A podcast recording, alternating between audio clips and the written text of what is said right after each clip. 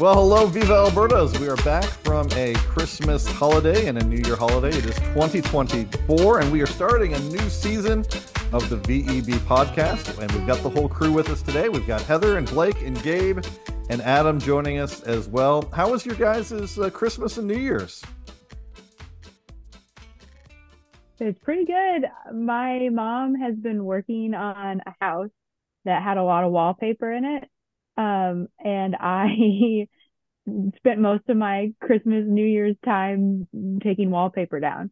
Uh, that is um, my least favorite job. I could go on a 30 minute rant about wallpaper, but it's, it's one, one of the like I've worked on a lot of house stuff. Uh, surprisingly, you might not guess by leaving me, but I have, and um, it's been one of the one of the more physically demanding um, tasks I've undertaken with that. Uh, it was horrible. It was, I will never put wallpaper in my house. it's so bad. I'm traumatized. Yeah. Yeah. No, I agree. Yeah. Yeah. We just renovated our uh, sanctuary at our church and it's, I don't know, it seats 400 people or whatever. And it was wallpapered on the sides. I, I did not touch it. I didn't, I, we had a crew of volunteers that did it, but yeah. I just, oh, I just nightmares, nightmares. Blake, save me. How was your Christmas, man? Yeah. Uh, it was good. It was busy. My wife and I decided we were going to move over the oh. break, so it was a lot of apartment touring, and now I have a bunch of packed boxes behind me that are occupying my little office space. So I'm excited to actually be able to move and have actual space to live in again. So that'll be great. Yeah, yeah. You guys, you moving to St. Louis? No, that's no. no I'm, I'm, we are staying in, staying in Columbus, just moving to a different apartment complex. Yeah, cool, cool. Gabe, how about you, man? Uh, it was great. My my big gift, and it was kind of a gift for my dad too, is uh, I'm, next year I'm going on like a nine day, eight stadium baseball tour on the West Coast. Nice. That's so I'm pretty excited about that. Um, Good so content too. Yeah. Yeah, I guess maybe I should bring my computer along. But you should write about it for sure. Yeah, like, I'd love to have an article from each site. Yeah. Yeah. none of the games are Cardinals. None of the games are Cardinals, unfortunately. But it's like Sacramento, San Francisco, a Sacramento uh, AAA team, by the way, in case you forgot that. uh, San Francisco, Los Angeles. I forgot the others. Arizona's in there somewhere. So I'm pretty pumped. Yeah. Exciting. Yeah. I've always wanted to do something like that. Yeah. Adam, man. Hey, man. How's it going? Good, man. I watched a lot of uh, football and basketball, and you know, it's a lot of disappointing free agency news over the past month or so, just because it's been dead silent from the Cardinals end, and the Dodgers have been firing all cylinders. But you know, we'll see what happens going forward until next year. Yeah, it's almost like the Dodgers are playing an entirely different sport. I'm not sure what sport that is, but it's not the same sport that the Cardinals are playing. Um, but still they'll they'll face each other. Uh, opening opening series, right? We go to go to L.A. and we get a first hand look at at Yamamoto and Ohtani and and everyone else. Should be should be uh, interesting to say the least. So, well, I don't want to beat around the bush. We got a lot to get to today. Not, not a ton of Cardinals news, um, but we still have a lot of content because again, we asked you guys questions on the site.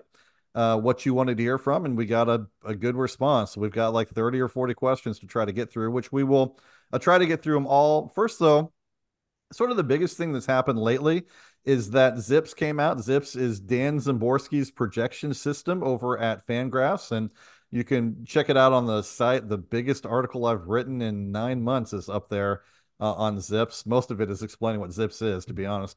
Uh, not not a ton of actual content in there, but uh, but it's worth the read. Uh, and it's our first kind of detailed look at what this team actually is. I think, especially coming from a, a 71 win team, um, it's hard to get, I feel like, and you guys can weigh on this too, hard to get sort of a feeling on how good this team is based on how good they were and then how bad they were. And then are they back? Are they not back? Where, where actually they are. And ZiPS is kind of that first sort of mile marker. PECOTA comes out, you know, much later. That first mile marker that sort of says this is what this team is. And we'll talk about this a little bit later, but but Dan Szymborski has the Cardinals at about 85 to 90 wins and um, a fairly good looking offense, um, sort of average or better across the board. Pitching staff we can talk about. Um, good bullpen. Uh, you know, some of the rotation stuff, it's it's very deep, I'll put it that way, surprisingly deep. And so a, a lot of things to go through. So let's just kind of start what I feel like is the most optimistic part of the projections, which is the offense. And so I'll just throw it out to Gabe. We'll start with Gabe. Gabe, anything stand out to you on the offensive side of uh, the uh, ball from the projections from ZiPS? Um, well, I I sort of agree, but I would say the most optimistic is the AAA pitchers projections. But yeah, yeah, we'll get to that. Yeah, because the offense seems reasonable and uh, pitching seems like okay, uh, I believe it when I see it. Um, the thing that stood out to me about the offense, honestly, was the top near age offensive comps. I maybe should have been later in the, the question for this because it's a little deeper, but That's no one had Well, we got Air Aramis Ramirez for Arenado, Jimmy yeah. Rollins, Jimmy Rollins for Tommy Edman, which I never realized Jimmy Rollins wasn't as good offensively as I thought he was because it, it, fits more than I thought, and I thought Rollins yeah. was like he guy. And then uh, Carlton Fisk for Willson Contreras. That's like one of the the best uh, aging catchers history. He played till he was like 42 and was pretty good at like 40. And uh, Nolan Gorman's was the most exciting because it's three guys you're like 30 plus war or higher for their career. Evan Longoria, Alex Gordon, Ron Cey, and Cey and Longoria both have 55 career war. Yeah. It's offense only, but like that's like mind numbing. And that might be and then uh Todd Hundley for Jimmy Crooks was pretty fun, honestly, even though that's based off almost nothing. Yeah. Yeah, I hadn't seen that one. Yeah. But uh, yeah, and then I wanted to also make the point about the pitching, but there are literally no exciting uh, pitching comps. Like not even, I think uh, Ryan Helsley got Troy Percival. Cool. That's about it. Everybody else that, some that one makes a lot of sense to me. Troy Percival and, and Ryan Helsley that that that fits somewhere, yeah. and, and there's somewhere in my mental connections from the '90s. It seems to it really connect. So yeah, I thought it was interesting. You didn't mention this one, um, but uh, Jordan Walker, his third hit. Well, Chet Lemon, first of all, is not a bad. Uh, we don't need to go down the the ancient path of that, but not a bad comp. But then Frank Robinson oh, yeah, is the number three comp for Jordan Walker. Again, it makes sense. Robinson was a power hitter, not a huge contact guy. Um, built and, his career out of a, well, a lot of a lot of power over a long period of time. So Robinson's an interesting guy there. Also, you know, a, a tall hitter too. So uh, interesting comp for for Walker. I forgot about Goldschmidt by the way, because Jayson Werth is yeah, Lou Gehrig. yeah, Lou Gehrig.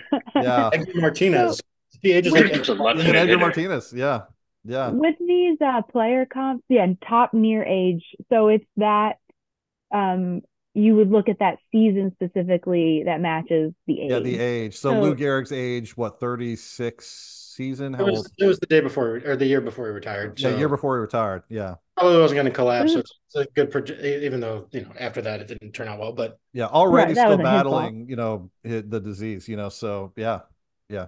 Hopefully, hopefully Goldschmidt won't have you know anything like that. But still, it's a it's a you know Lou Gehrig, just such a. And I mean, Arenado got Brooks Robinson, which yeah, offensively that's not as exciting, but fits. I mean, it fits. It's that's a defensive one. Mike Lowell, even in the in between there, was a good hitter for quite a while. So a lot, of, a lot of just cool names and, and those things. It's hard to you know put a lot of stock into them, but it's it's still a lot of fun. Matt Koperniak, by the way, was his uh, comp is looking at him Billy Beane.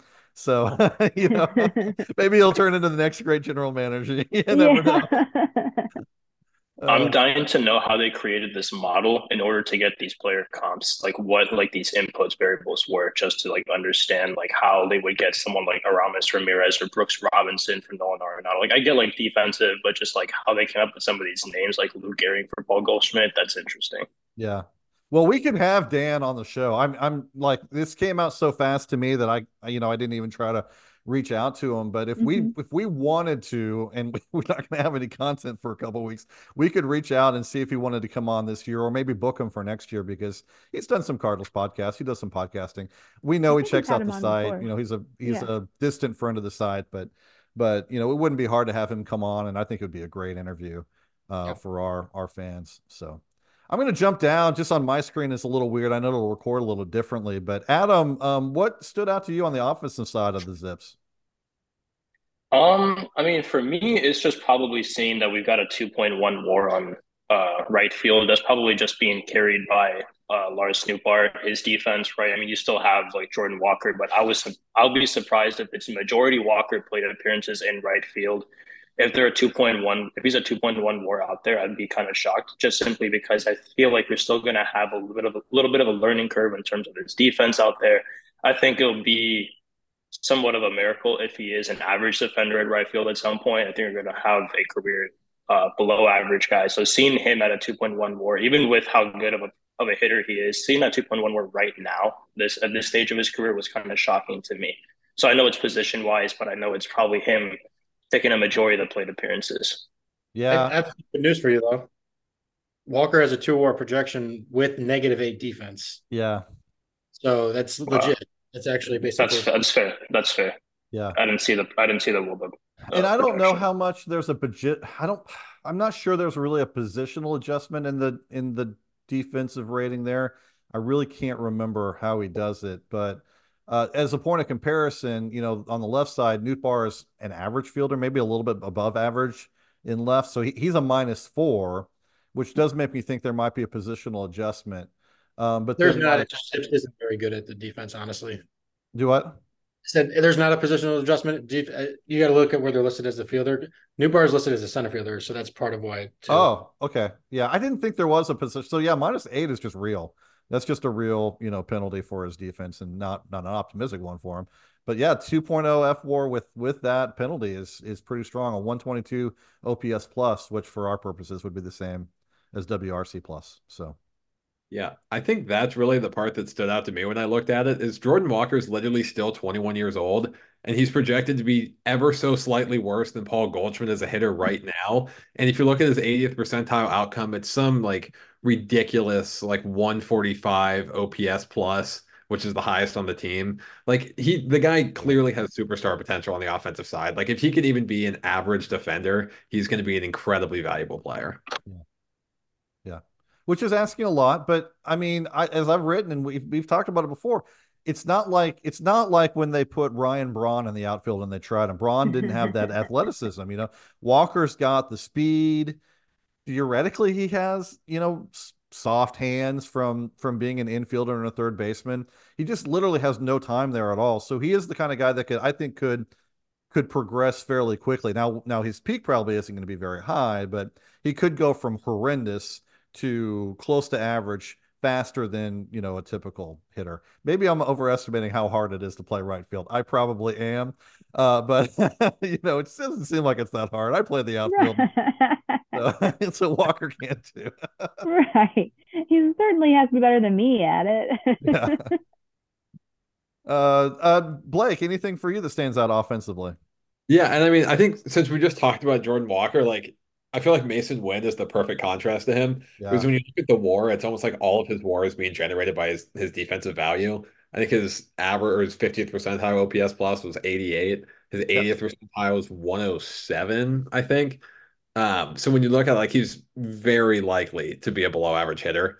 And I think this is where a lot of the variance comes in with him because when we looked at him play defense, like you can see the raw abilities there. But when you the defensive metrics didn't grade him out super highly in this limited sample size, so like there is a world in which Masyn Winn just is not a very good major league player, at least to start the year.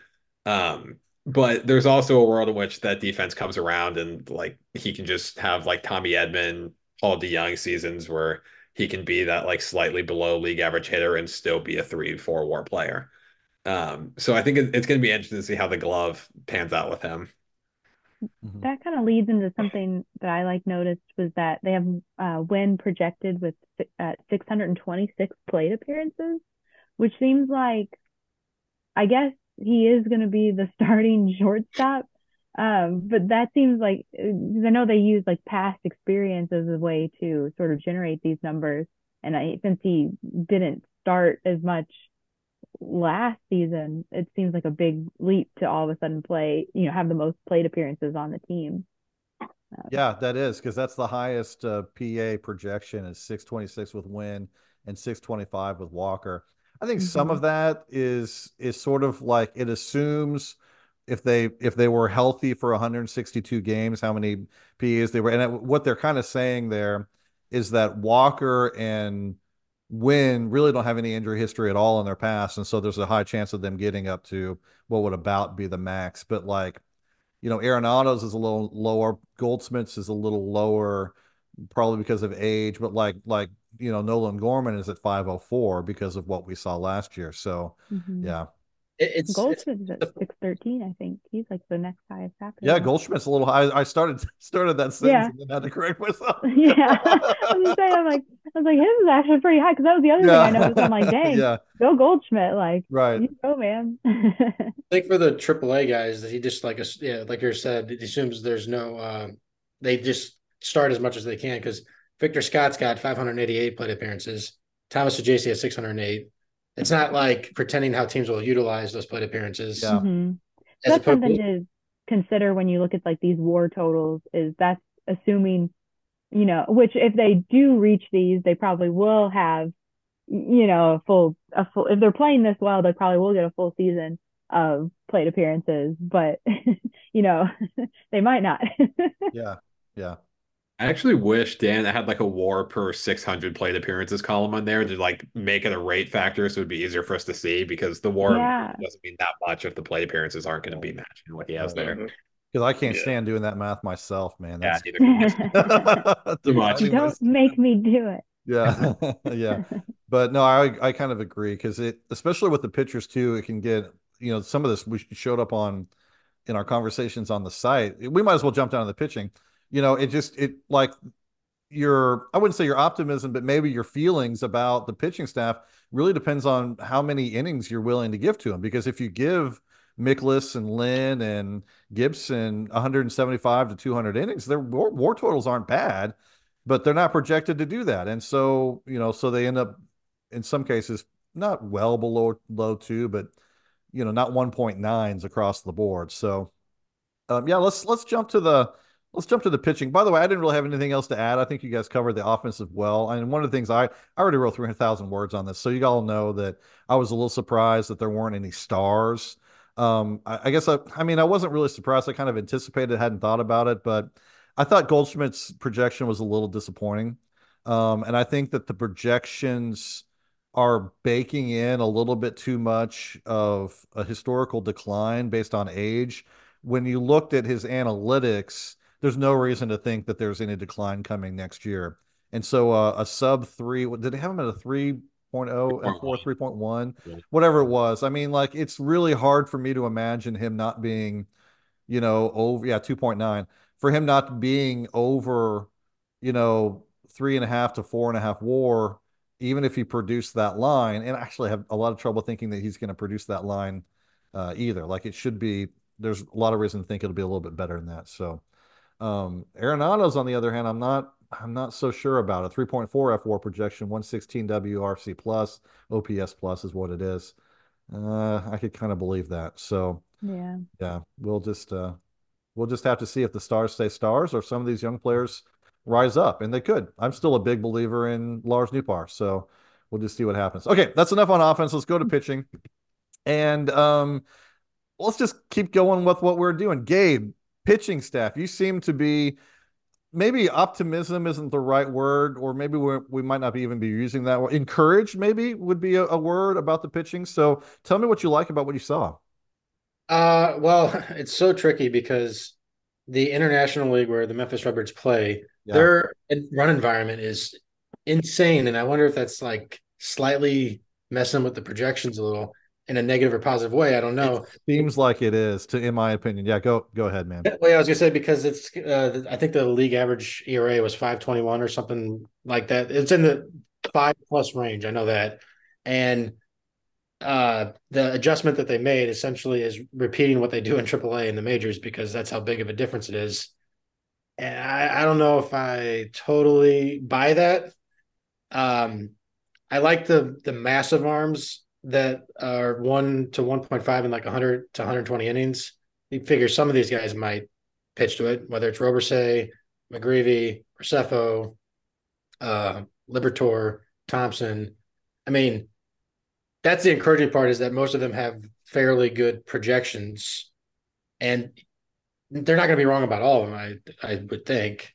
So, just like the amount of pretty good projections that could pitch right now is super encouraging. And that's my big takeaway from the pitching. The, the rest is pretty much what I would expect. Although one funny thing I noticed was Sonny Gray's 80th percentile is 0.2 WAR higher than his 50th percentile. I don't know if you see that very often. No, it's 3.8 WAR, whereas his 50th is 3.6 WAR. Huh.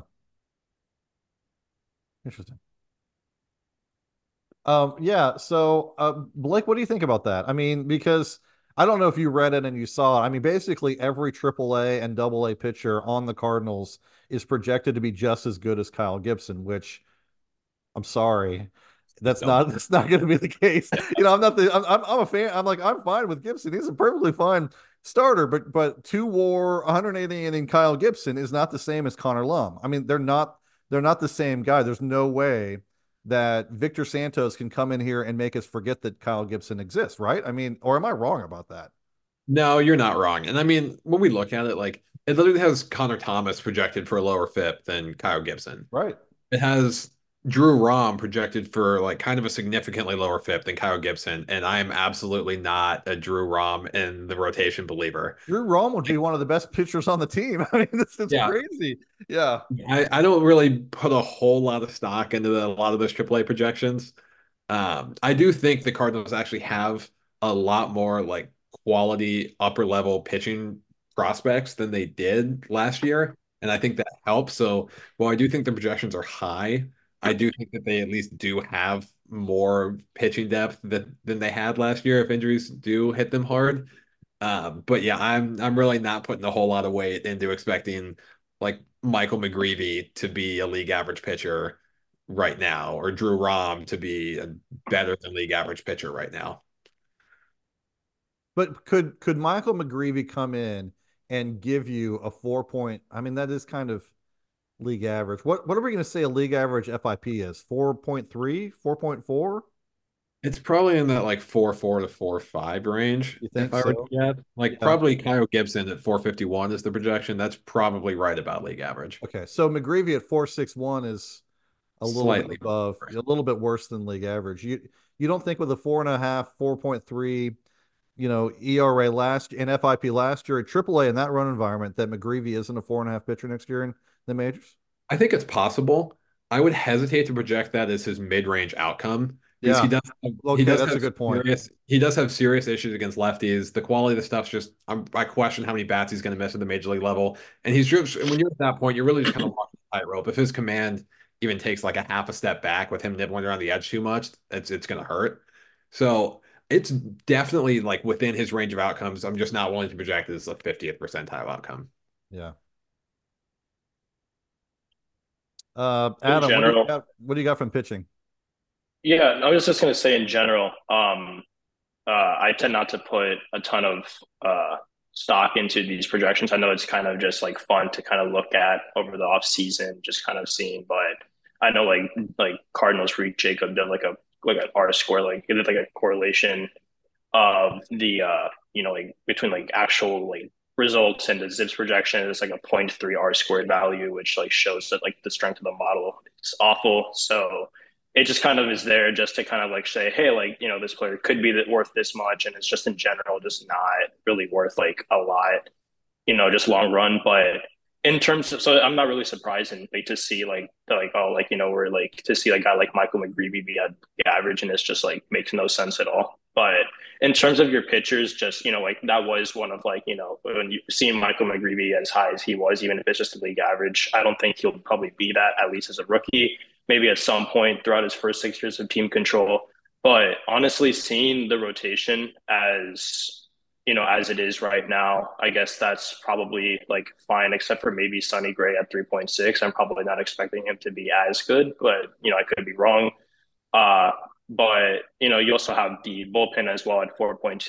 You know, it still shows that you need to add and address the bullpen as well. So um, really, just for me, I'm not expecting 80 to 5 to 90 wins at all. I'm probably expecting more like 80 to 85 if they're lucky, um, unless they add, you know, unless they make some sort of substantial addition to the team. Because right now, it's still not looking pretty, at least in my end. Mm-hmm. Heather, you got anything to add on the pitching side of things? I have two things that I see. First of all, do you well let me start with this looks like this team is going to give up a lot of home runs because I don't see a single home run per nine under one. and I wonder if that's not normalized to one. I, I wouldn't surprise me if it was. Because uh, that Gray, that Gray limits home runs about as well as anyone, and yeah, and I don't see anyone below that. And there's some guys that can limit home runs in the minors too. So that would make me feel better if that were the case. Yeah, I'm, I'm, like, yeah, I'm looking at that and I'm like, that doesn't right. Michael, uh, Mikolas doesn't give up a lot of homers, does he? Maybe he did last season. I can't remember, but I no, he no, he with all his struggles last season. That was part of the problem yeah. with some of his stats, and is that he his home run rate was quite a bit better than expected. So yeah, yeah, because I thought I so I thought like with all his troubles, he didn't give up a lot of homers. So uh, that was one thing I noticed. The other thing is, do you all think Tink Hence will get over 100 major league innings? No. This season? Not I don't this think so either. No. Right? And that, is that projecting him for 104? No, no. That's just they do that for the minor leaguers. It doesn't all the for minor league innings. Okay, yeah. I'm like, okay, cool. Because I'm yeah. like, you think he'll get over 100 major league innings? Because I don't think so. He yeah. just just went up to AAA. Like I'm like, how do you tell me how to read? it doesn't predict how the team will use the players. It just mm-hmm. it's just doing overall innings.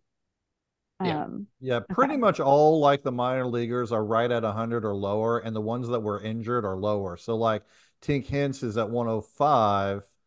Uh, Tekoah Roby missed quite a bit this season. He's at 87. So yeah. Okay. Cool. Yeah, I, I totally knew that. That was for everyone else. so that everyone else knows too. I was just pretending. Good job, Heather.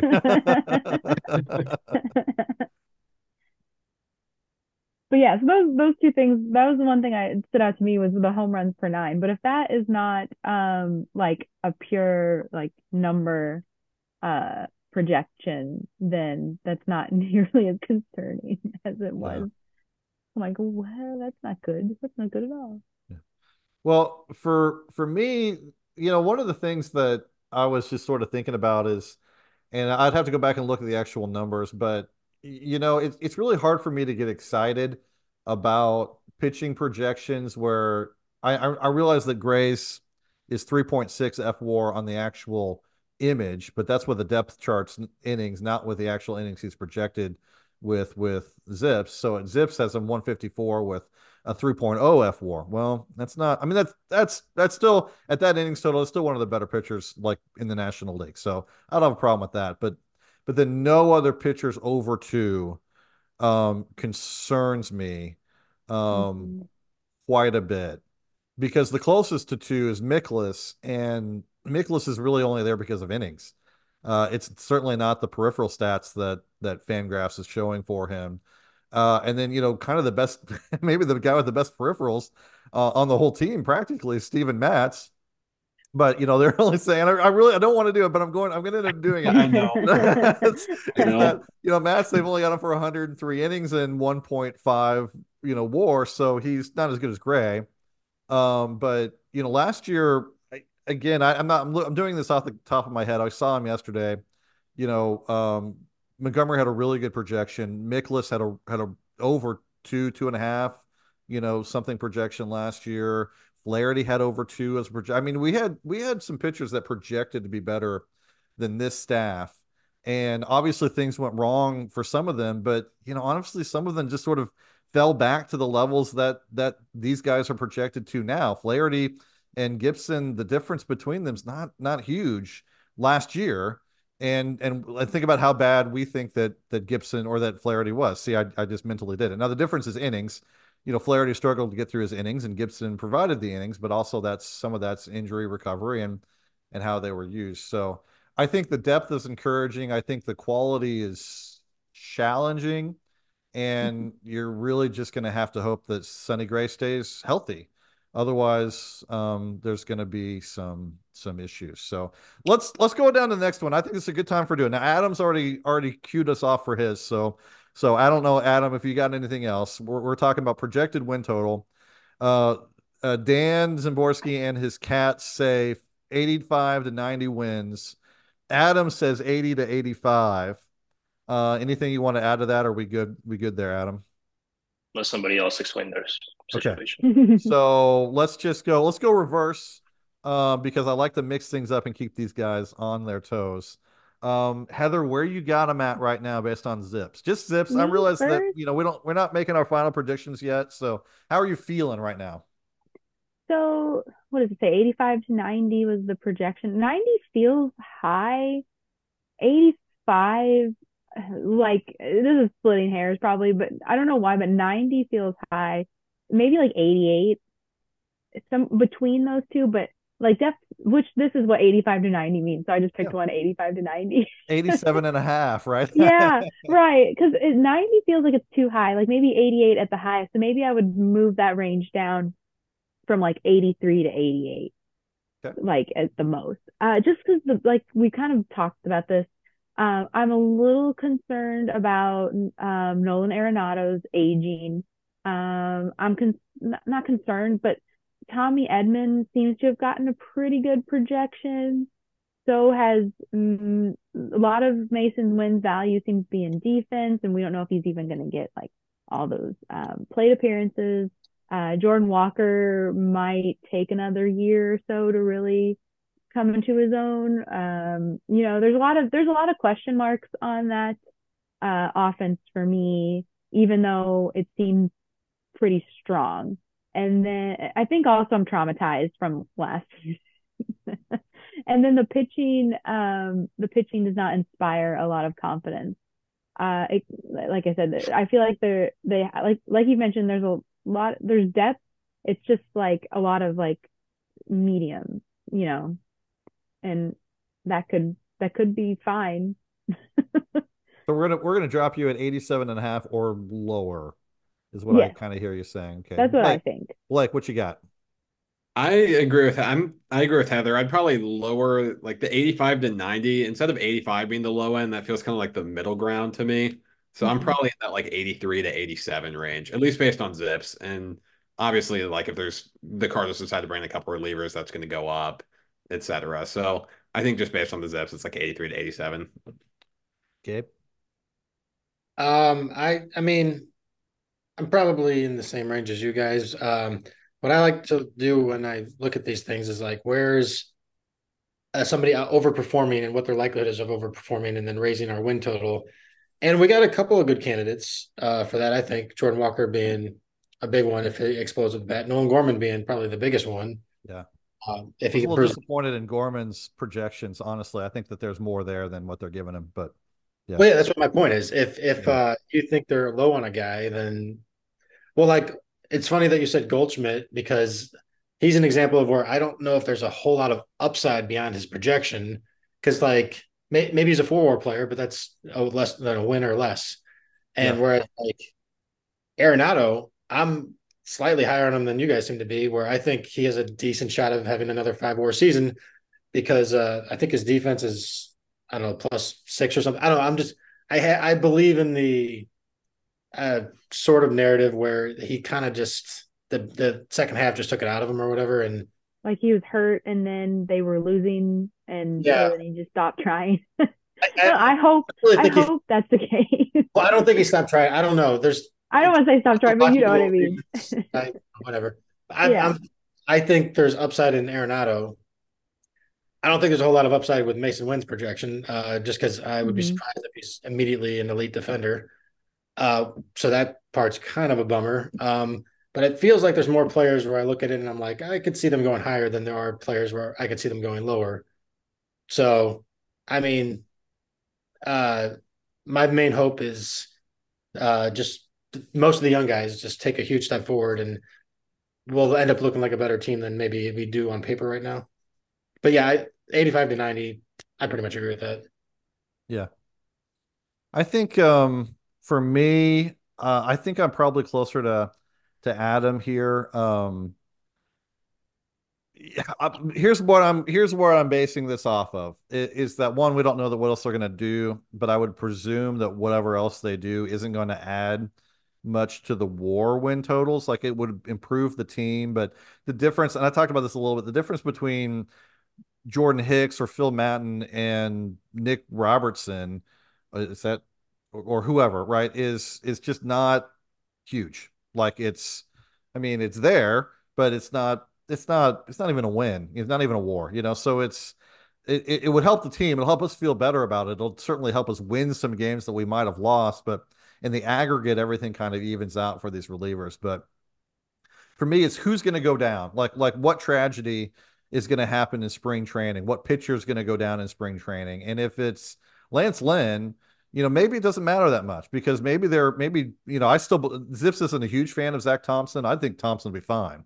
Um, I think Liberatore would be pretty much fine based on the numbers we're talking about four and a half to 4.7 FIP. I think Liberatore could probably do that. It hurt the bullpen, but they'd have time to make that up. If, if, if, um, Gibson or Gray in particular end up missing 10 to 15 starts, oh boy, I, man, I mean, it could get ugly fast. And and I just don't know that the offense has the the juice left with an older Goldschmidt and a shaky Arenado. I, I agree with you on the upside, Gabe, but what's he going to do? You know, I, I, don't know that the juice is there to pull them out of it. Uh, like they didn't do it last year, so not that they would be down to 71 wins again, but I could easily see, you know, in 78 to 84 range, you know, if we're going to stick to a five or six range, I'd probably lean on the higher end of that today. But then, but then if something, when that thing happens, you know, we're back down to a 500 club for me. Um, for now, we'll see. I might change my mind depending on how I decide Steven Matz is going to do. but uh, that's. uh, did you mean to say Gibson? Yeah, I did. Yeah, I, I, I, like Gibson. Like, I, I I don't think Gibson is a one and a half WAR player. I think Gibson is a two and a half WAR player. Well, I so. mean, it has him as effectively a two two or if he pitches a full season. But I don't know. I don't think him going down would impact the season too much. But well, I mean, more than more than who? More than an injured man. I mean, Matz, we're not counting on him that much. Lynn, you know, I guess Gibson's the guy that I'm like he he should be over two. He's the only one that I think other than Gray that should definitely be over two. If they lose that, then you're counting on. I mean, you're already. I mean, someone else is going to get hurt too. So you're already. I'm already kind of counting Thompson. At that point, you're down to Liberatore. You're down to uh Rom. I mean, we don't even know exactly who the next guy in line would be. And I do think the gap between what I view Gibson as and what Rom actually is, I think is larger than what the ZiPS projection says. And I think it could it could just have a trickle down effect throughout the whole bullpen and system and everything. So we'll see. Um, but but yeah, I'm probably probably in the 78, 83 range with probably an 82 win being my my midpoint. So we'll see where we go from there. Okay.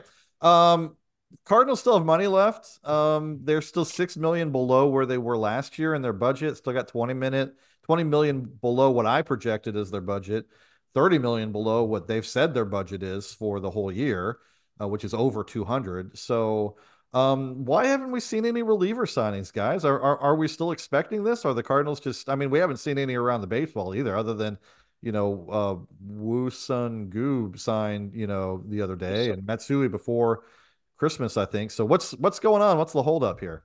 Anyone can jump in, just whoever wants to talk about it. I mean, I think you hit it earlier. Like, there's just not been a whole lot of movement, and if the market's not moving, the Cardinals probably don't feel the need to jump in it.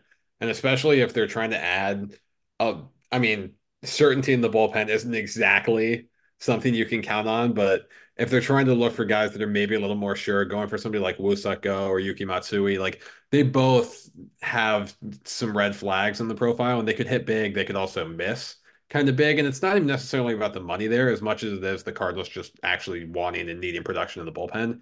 So I'm fine with them sitting those out if if that's not who they wanted. So besides that, there really hasn't been a whole lot of movement. Like if the Cardinals are in heavily on Jordan Hicks, like I can imagine they're not the only team that's in on Jordan Hicks. So that might just be a slower moving market.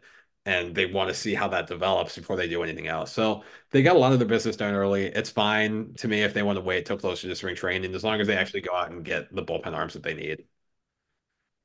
Is there a reason? Uh, I'll just go randomly, Gabe. Is there a reason why Matsui and you know, one of them was uh, I think Goo was a uh, Go was a um, he had a qualifying, not a qualifying offer. What am I trying to say? Uh, posting fee. Posting fee. Yeah, so he had a timer on his on his stuff, but why would those guys sign before someone like Hicks and and Maton and some of these other basically high end, not quite closer level, but but high quality relievers? Like what? Why are those guys still on the market at this point? Well, I mean, yeah, like you said, part of it is the they have a window, but also part of it is I they probably wanted to play on the West Coast, and the, the Padres were interested, and it was just an easy sort of negotiation, probably on some level. And Yeah. I, I mean, and I don't know like how much interest there was from around the league, I guess, in theory, because if they're like interested in the West Coast, maybe some teams aren't even calling them like, we know you're going to go to the Padres, Dodgers, or Giants or whatever. So uh, we're probably not going to pay you more than like 20 million. So there's no point in getting this in this. I don't know. That's my best explanation. There, there being a sort of self-imposed, not self-imposed, uh, a deadline to when you can sign them is probably the biggest reason. Just they need to get it done at a certain point, which is not true of any other reliever. That's the best I got.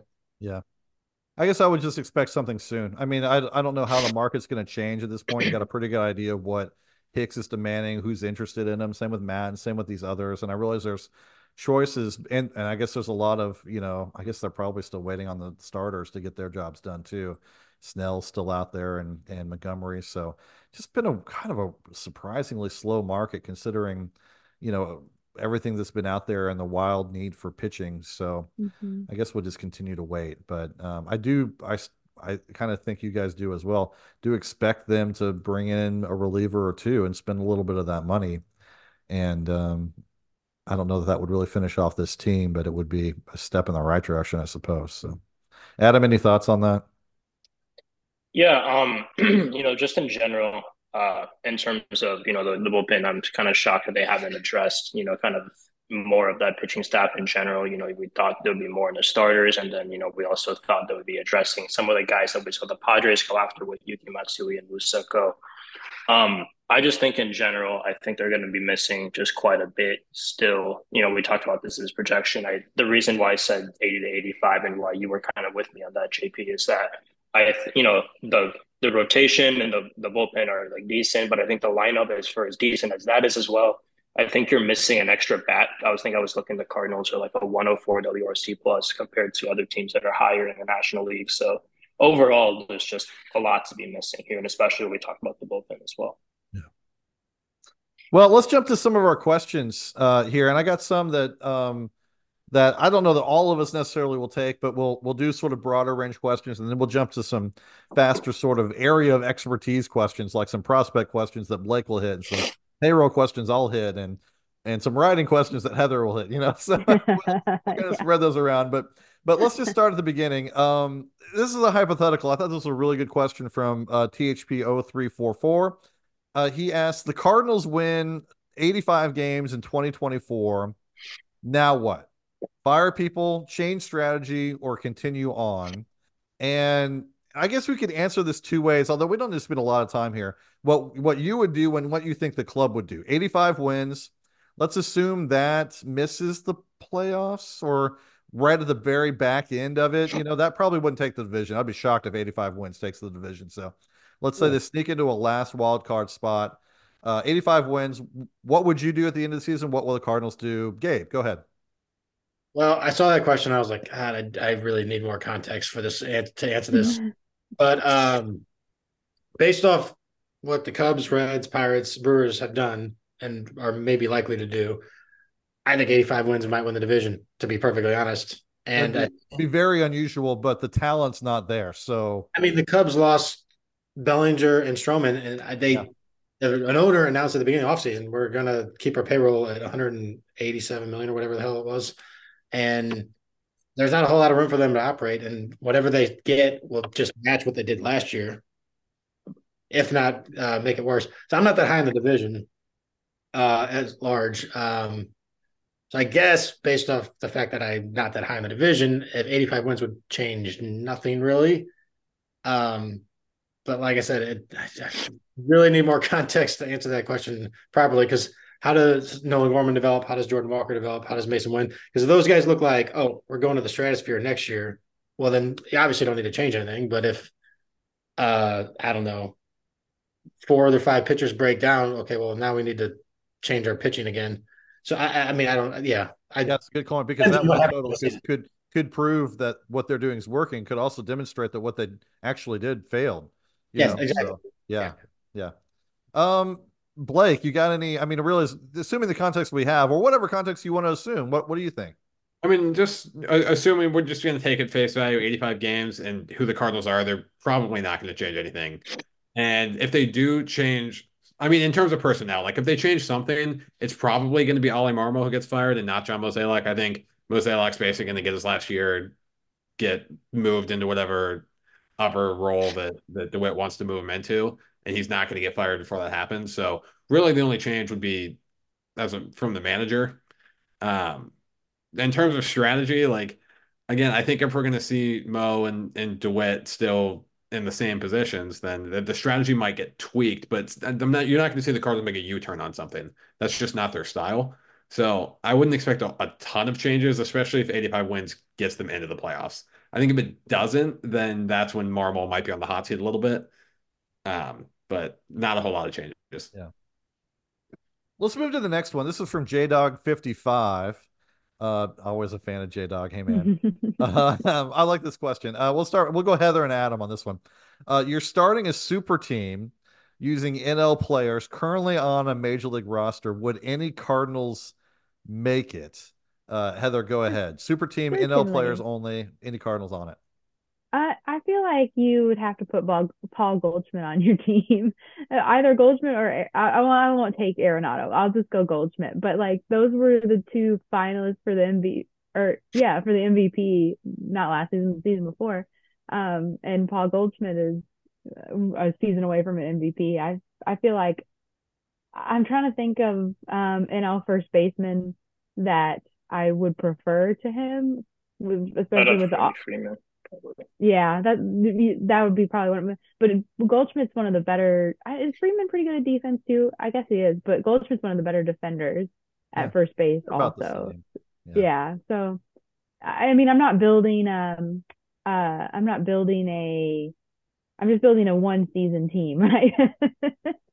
so it's not like a you know future I have to worry about. So that I probably would be yeah hard pressed to not put Goldschmidt on my team. Adam? Even even if a DH or something. Yeah, Adam. Yeah, um, I, if we're building like an all like top twenty five team, um, I guess you could probably put Goldschmidt and Arenado at somewhere, maybe in a reserve. Maybe Arenado makes a starting team, but I would probably have Freddie Freeman at my first base spot, um, maybe over Paul Goldschmidt. But I think Goldschmidt probably makes the team as like a DH or like a second team guy.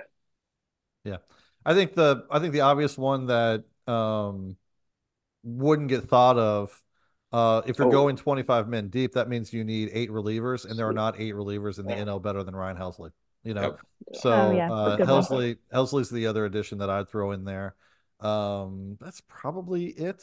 Um, you know, I probably would also have. I hadn't really thought about the bench actually, so yeah, I'd probably have Goldschmidt and Arenado as well. So those those are those are my three. Uh, yeah, uh, I love the name Cool Noodles. Uh, which current young Cardinal? Uh, let's go, uh, Blake, uh, on this one to start, and then we'll then I'll pass it around a little bit. Which current young Cardinal has the best chance of being being a superstar for the team for many years? Current young Cardinal has the best chance of being a superstar. We've had this question before. It's an easy answer. Yeah, it's Jordan Walker. I mean, when you see who's, who can hit the ball as well as he can at 21, like he doesn't have to do that much, honestly, defensively to be an incredibly valuable player. So it's Jordan Walker. Yeah, yeah. Mm. Anyone down in the minors that we wanted to point out? I mean, I realize it says current young Cardinal, and and really only have one choice, maybe two. Uh, I mean, I guess Nootbaar. Nootbaar. How young are we? Yeah, I'd go Nootbaar. Qualifies? Does he qualify as still being young? I suppose so. So yeah, he's young, younger yeah. than me. That's young. right, right. Someone tell me I'm right. Yeah, right. Question: Best chance? What was it again? Best chance of being a superstar. You know, it's it's Walker. Yeah. I go pitching side. You could go. I and slightly higher into Tekoah Roby than Tink Hence, but you could go either one of them. Honestly. Yeah. Well, I'm kind of thinking of this too, like besides ability, playing ability, although I think Jordan Walker also has the personality and charisma to be a superstar, but like Lars Nootbaar has this international fame now. yeah. You know, from the like, technically um, the Nootbaar's already been a superstar. He's already a superstar. yeah. It's not necessarily in America. yeah. So you know, like yeah. Nootbaar, maybe that that could. I'm just trying to think of a non Jordan Walker answer because that's the that's you know just because we have to be somewhat entertaining, right? yeah. I guess I will could... personally say Oh, go ahead. Gabe. No, I, I figured. Do you have a different answer than Walker or no?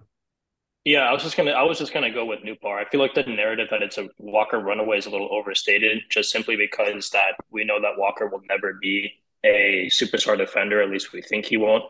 Go or Nootbaar or yeah, Walker is Nootbaar will potentially be at least above average, if not better.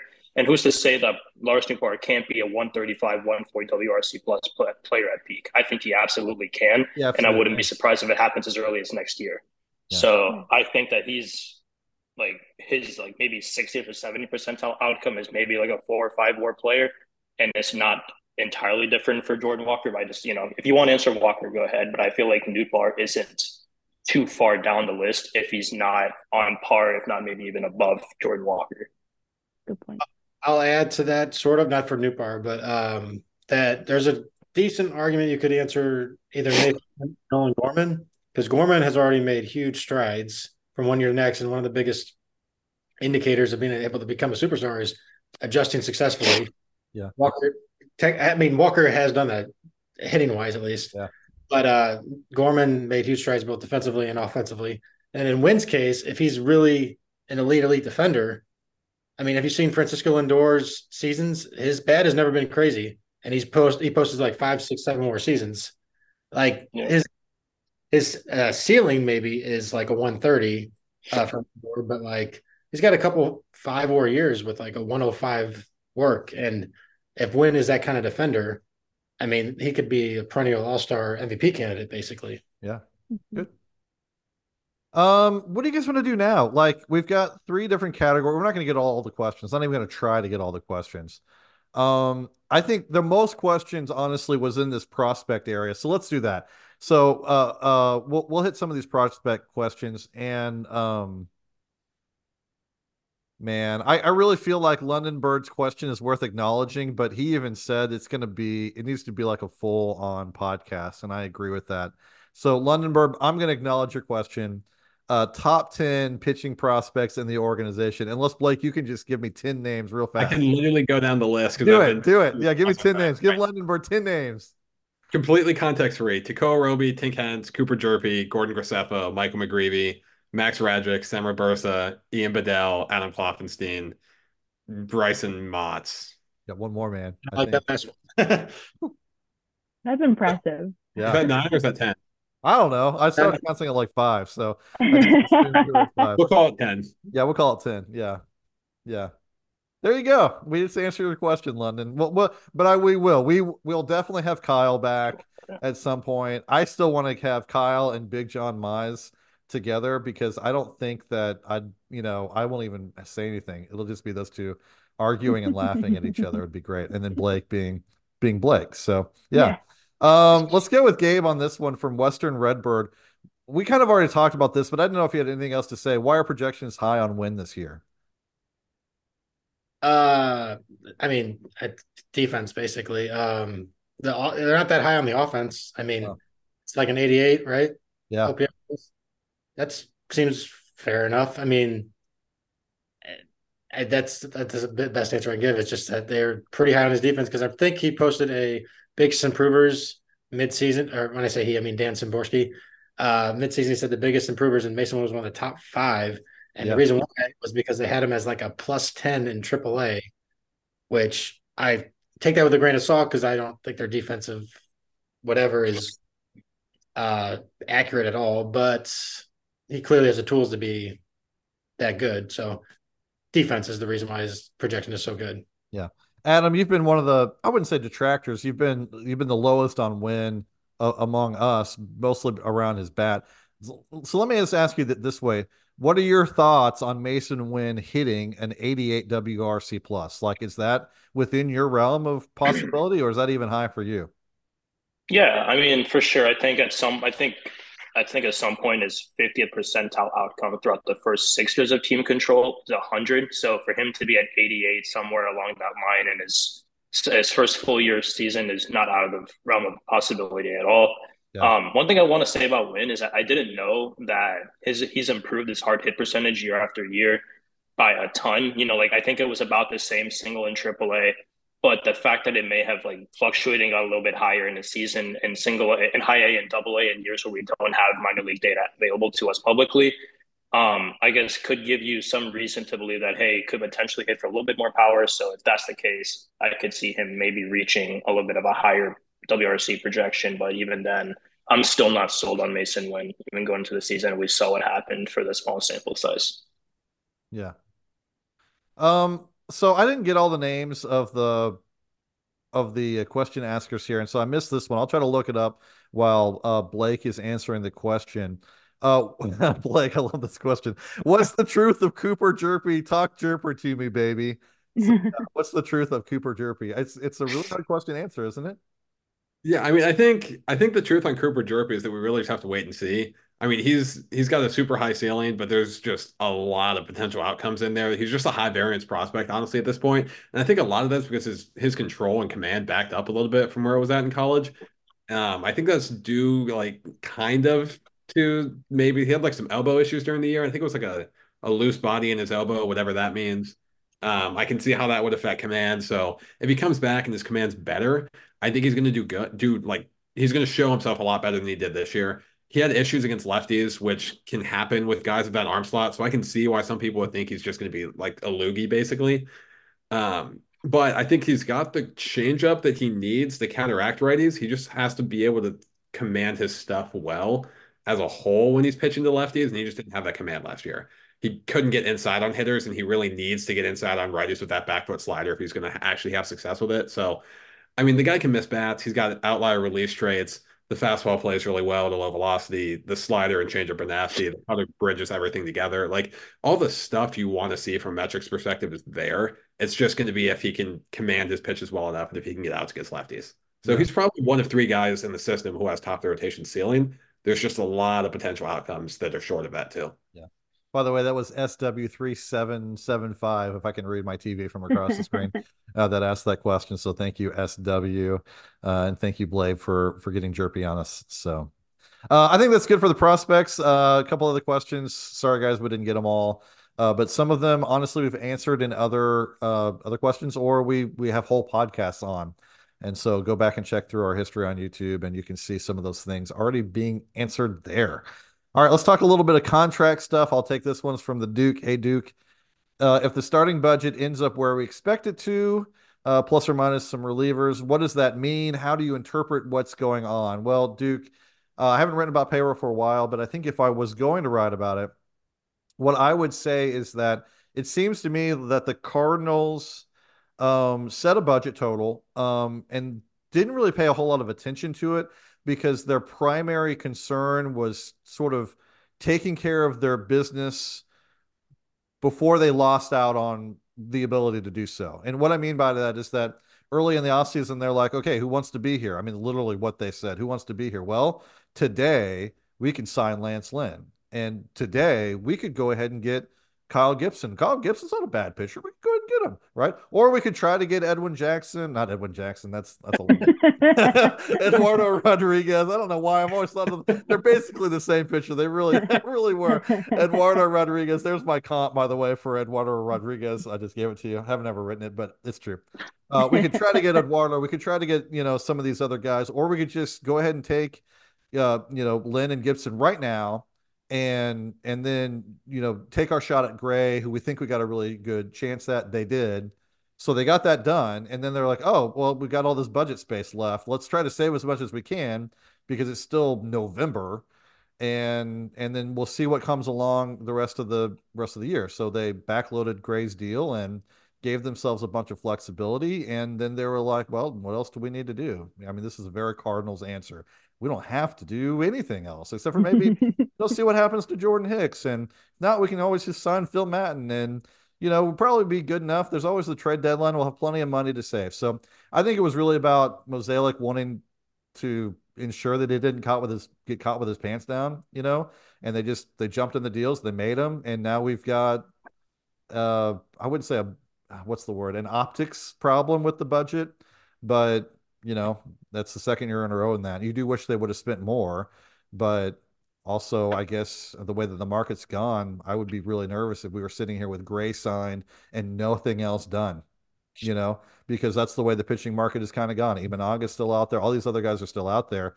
I'd be really nervous today if we had one starter with the way things are going. So can't hardly blame them, but but that's the story. So um that's that question. Uh, to the second one here. I think it's another good question. I'll just let you know some of you take this one. I'll start with Gabe. Uh, Tommy Edman under team control for 24 and 25. Do you see Edman getting a contract ex- extension? Probably not. Um, he kind of, I mean, not a good comparison, but they didn't give, I mean, Kolten Wong, they didn't accept his team option. I think they might just let him go to free agency when the time comes, yeah. especially if Peter Scott becomes maybe what the VEB readers clearly think he'll be, uh, being the number three prospect in the system, apparently. Um, but um, yeah, and then we got Gorman at second or Donovan at second, and we got Winn at short. So, I mean, unfortunately, I think he's probably just going to get squeezed out eventually, and maybe we trade him before he reaches free agency to get a pitcher or something.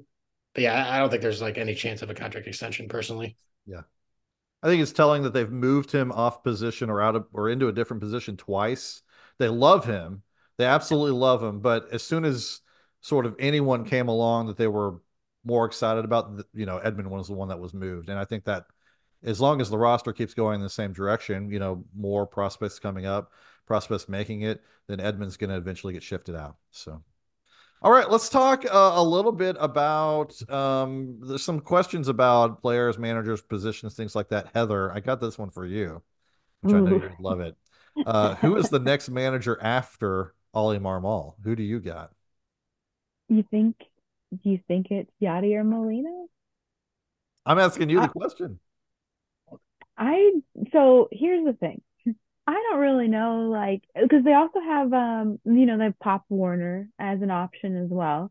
He was the manager for the Springfield Cardinals, and he's the third third base coach now, I believe. That would be an option. Um, it seems like they would have went to him already though if he were someone that they wanted in that role you know, and and to me, Oli Marmol kind of came out of nowhere to be the manager. I think he was was he the bench coach? So they they also do seem to like do that where they have the bench coach.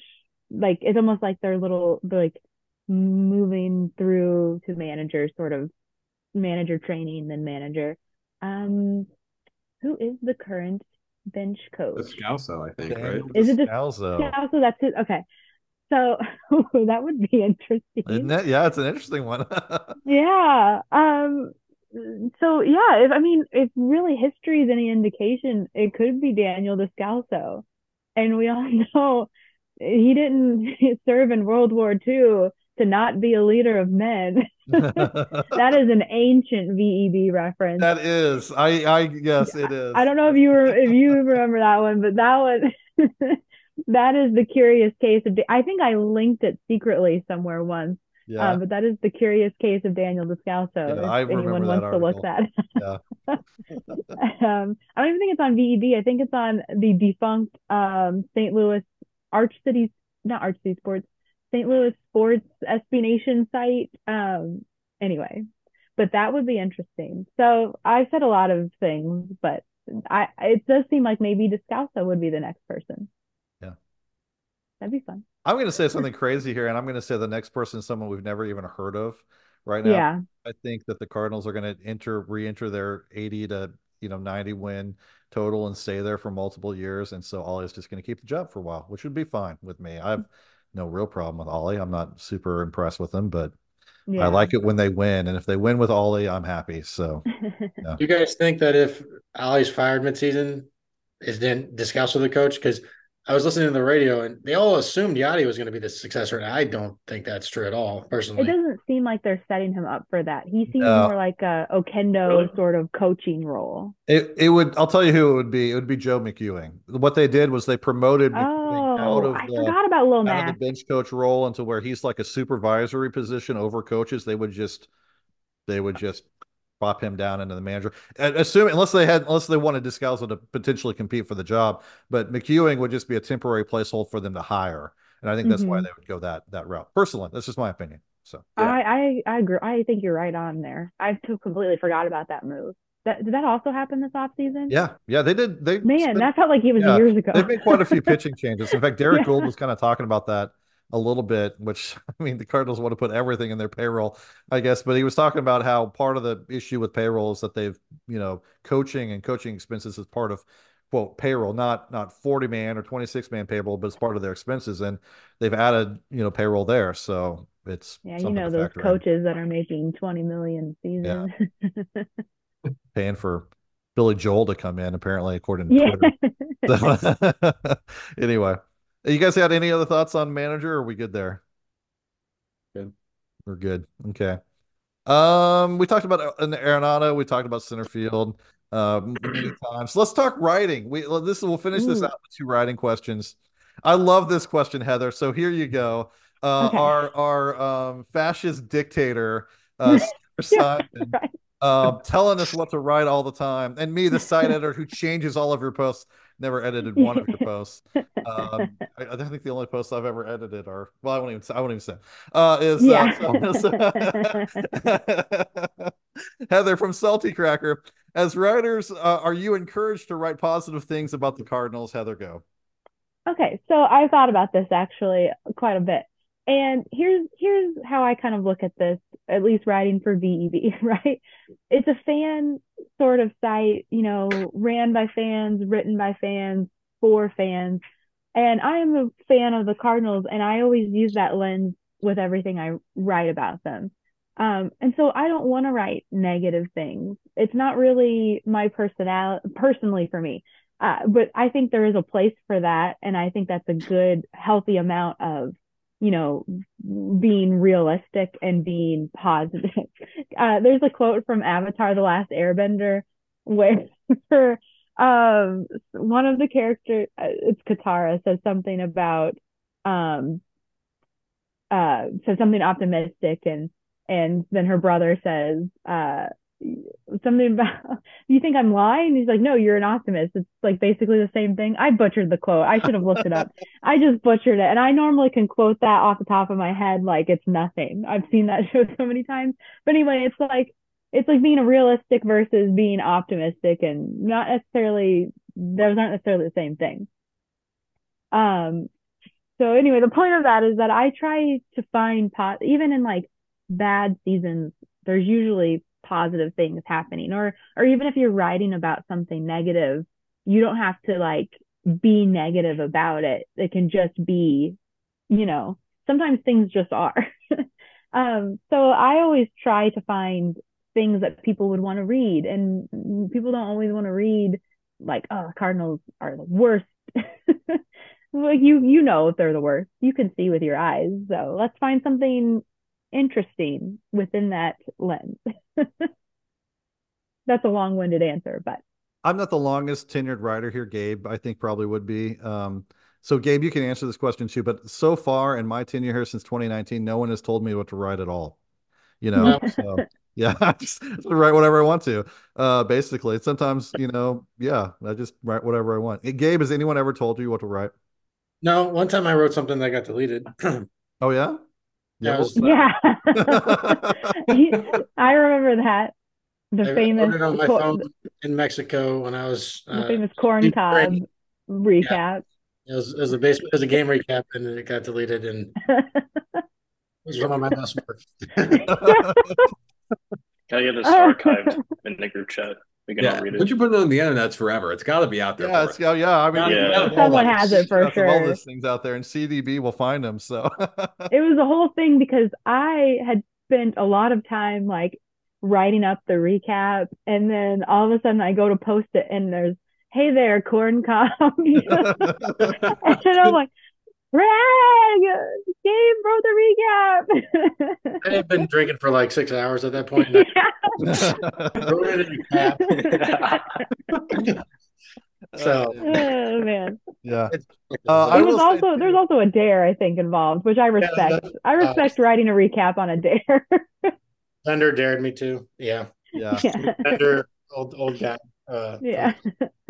One of the things that I learned actually very early, my first article, um, was um, was a critical piece about Harrison Bader that Bader didn't read. He read the title of and then commented on on the internet, which was a real Mhm. wake up call for me right away. It's like, oh, these, and I've learned this since then that that like, yeah, these these players sometimes see this, and their moms see it, and their dads see it, Mhm. and their brothers and their sisters see it, and um, not that I've had a lot of lot of interaction with players and players' families, but I've had some. And so, like, like I know that some of you think that I've been like critical of the front office. Well, the front office is a, is a thing, right? It's it's. I mean, there are people there, but Right, but um, a, a you know, unit.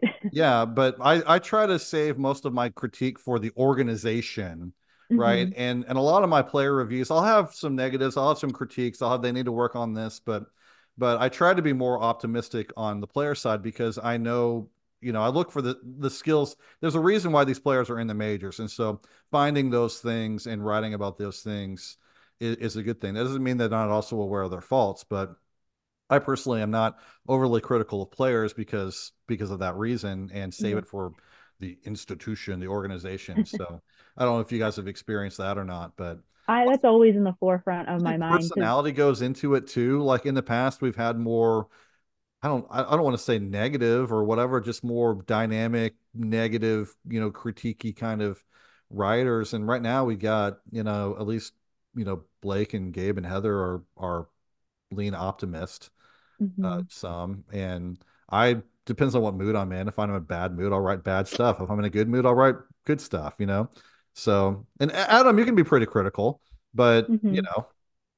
I don't I know if you got it's it. You're not writing a whole lot now because you're because of school, but but uh, you know, I mean, in the past, you've been pretty pretty um, what's the word? Straightforward in your critiques. Mhm. So yeah, Yeah, I mean, just in general, you know, like one thing I've noticed just kind of writing in like a couple of sites now, it's just that, you know, it doesn't help anyone to sugarcoat anything, at least what I've noticed just with media in general, not just with sports. You know, I'm someone that's very just, you know, give exactly what happens and give exactly what is the best critique, what you believe if someone someone is a, you know, expert in that field. But that doesn't mean that you still you still shouldn't be looking at it with a sense, the sense of optimism, right? Because you could just as easily look at the glass half full or the glass half empty and try to like make a judgment or try to take a direction based on the critique. And if it's just all negative without offering some sort of like positive go round, then you're not helping anyone, right? So you always want to have some sort of like light that's at the end of the tunnel that you can address to. And that's what I usually try to do at the end of the day. Because I mean, these guys are all the very best in the world at what they do, right? So there's always some sort of at, at the end of the day, each one of these guys will flash the potential, even as for for like ten plate appearances of a major league of an MVP caliber player. Any every single player in the Major League Baseball is capable of doing that over the course of like ten plate appearances, right? That's why they're Major League Baseball players, and you, you kind of have to think about that too, and how much work they put in, and what who they are. So it's kind of a again cool, like a kind of interesting balance to kind of find, but I always tend to like steer on the side of where you want to be as honest as possible with what you're seeing, as objective as you can. One thing would that I think- go ahead, Heather. Yeah, please. Oh, Yeah. I was just to say we had the um like the golden rule at VEB back when we could we wrote our own site rules and one was like whatever is whatever you're saying something you would say in a room full of these people. and so I was Yeah. kind of thinking that with my writing too is like if I'm writing something if the play like kind of what you mentioned with Harrison Bra- Bader if the player read this would I you know would I not want them to read this. So I think it's like important to always um when you're you know writing about someone is like you look at the the stats and the facts but you don't try to like you know you not the person but the you know but the performance. Yeah. um like this person isn't trying hard enough. Well you don't know that. You can't possibly know that. Uh you I always just assume everyone's trying their best. Yeah. I think there is an old um an old like uh comment on one of the old podcasts that I was on one time and someone was like mad at me because I said that Mark Reynolds seems like a nice guy. They're like, what kind of co- commentary is this? Seems like a nice guy. And I'm like, what am I supposed to say yeah. about Mark Reynolds? But anyway. Last thing I'll say on this to kind of close things out here is that we don't have a press pass. You know, we Mhm. don't rely on access to the organization. So the organization can't hold anything over us, you know. So and, and some other sites, you know, they they've got to mince their words or whatever, or or say things a certain way or report things a certain way because you know, because they've got access and they want to keep that access, and they and they got players they got to be accountable to in the locker room. We don't have that, so Mhm. um, not that, that we can say whatever we want. That's not that's not the point, but um, we don't hear from at least. I mean, I don't. Heather, I'm, I don't know whether you were. We don't hear from the Cardinals Mhm. PR office whenever we write a critical article, critical post. We know they read the site, um, but you know we don't ever hear from them. So being objective is is worthwhile though. In in it's not journalism what we do, but it's close. And so um, trying to be as objective as accurate as we can be, um, while being humorous and entertaining at the same time. So Did you hear that, Cardinals? That means you should hire or give us PR passes so that uh, start talking nicely. we'll I be just want the free lunch. Did you hear they got a free lunch today? Here, all they were doing was announcing a concert, right? And they and and Jeff Jones got a fr- and Brendan Schaefer got a free lunch out of it. I'm I'm Hey, I'll be more, I'll be more, way more positive about the Cardinals if they start giving me free food.